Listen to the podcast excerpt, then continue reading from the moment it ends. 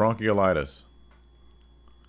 Bronchiolitis is an inflammation of the bronchioles, usually caused by acute viral illness. It is the most common lower respiratory tract infection in children younger than two years of age. Respiratory distress impedes appropriate oral intake, resulting in frequent doctor visits and admissions to the hospital. It has become one of the most common reasons for hospitalization of children younger than two years of age during the winter months. Etiology the most common infectious agent causing acute bronchiolitis in children is the respiratory syncytial virus, RSV.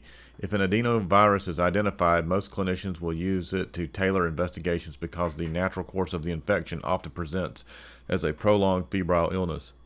Epidemiology. In nor- northern countries, the outbreaks of bronchiolitis caused by RSV occur during winter and early spring with a peak in January.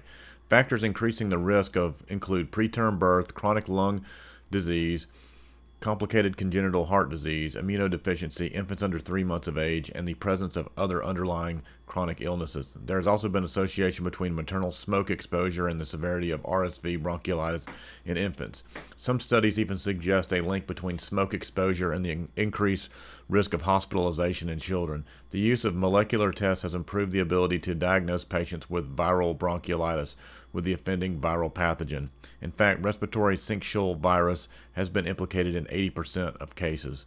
Cockroaches, dust mites, and cat and dog dander are allergens found in the homes that could play a role in triggering the illness uh, in infants.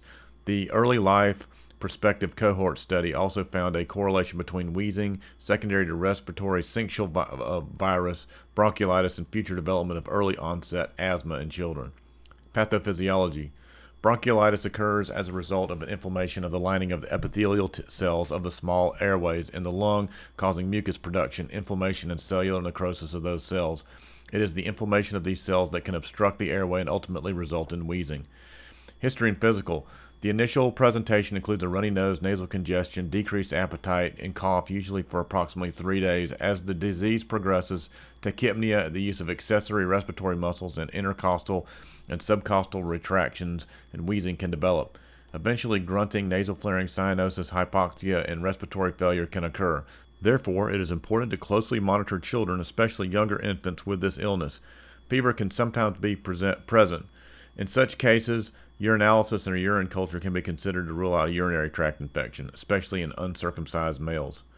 Treatment or management. The management is supportive and should include hydration, suction of the upper airway, and close monitoring for signs of respiratory failure and the need for intubation and mechanical ventilation. Hypertonic saline nebulizations have been helpful. Supplemental oxygen is not routinely used unless the oxygen saturation are consistently less than 90%. Continuous pulse oximetry is not recommended either since it might increase the length of stay. Antipyretics are indicated if fever develops. Bronchodilators do not shorten the days or of symptoms, admission rates, uh, or length of stay. As a result, triers are no longer recommended. Systemic steroids and racemic epinephrine are also not recommended.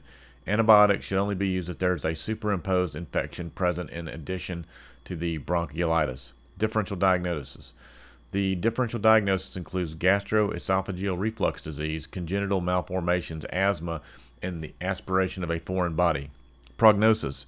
Although some studies show evidence of an increased risk of asthma following an episode of bronchiolitis, only a small percentage of children with bronchiolitis develop asthma.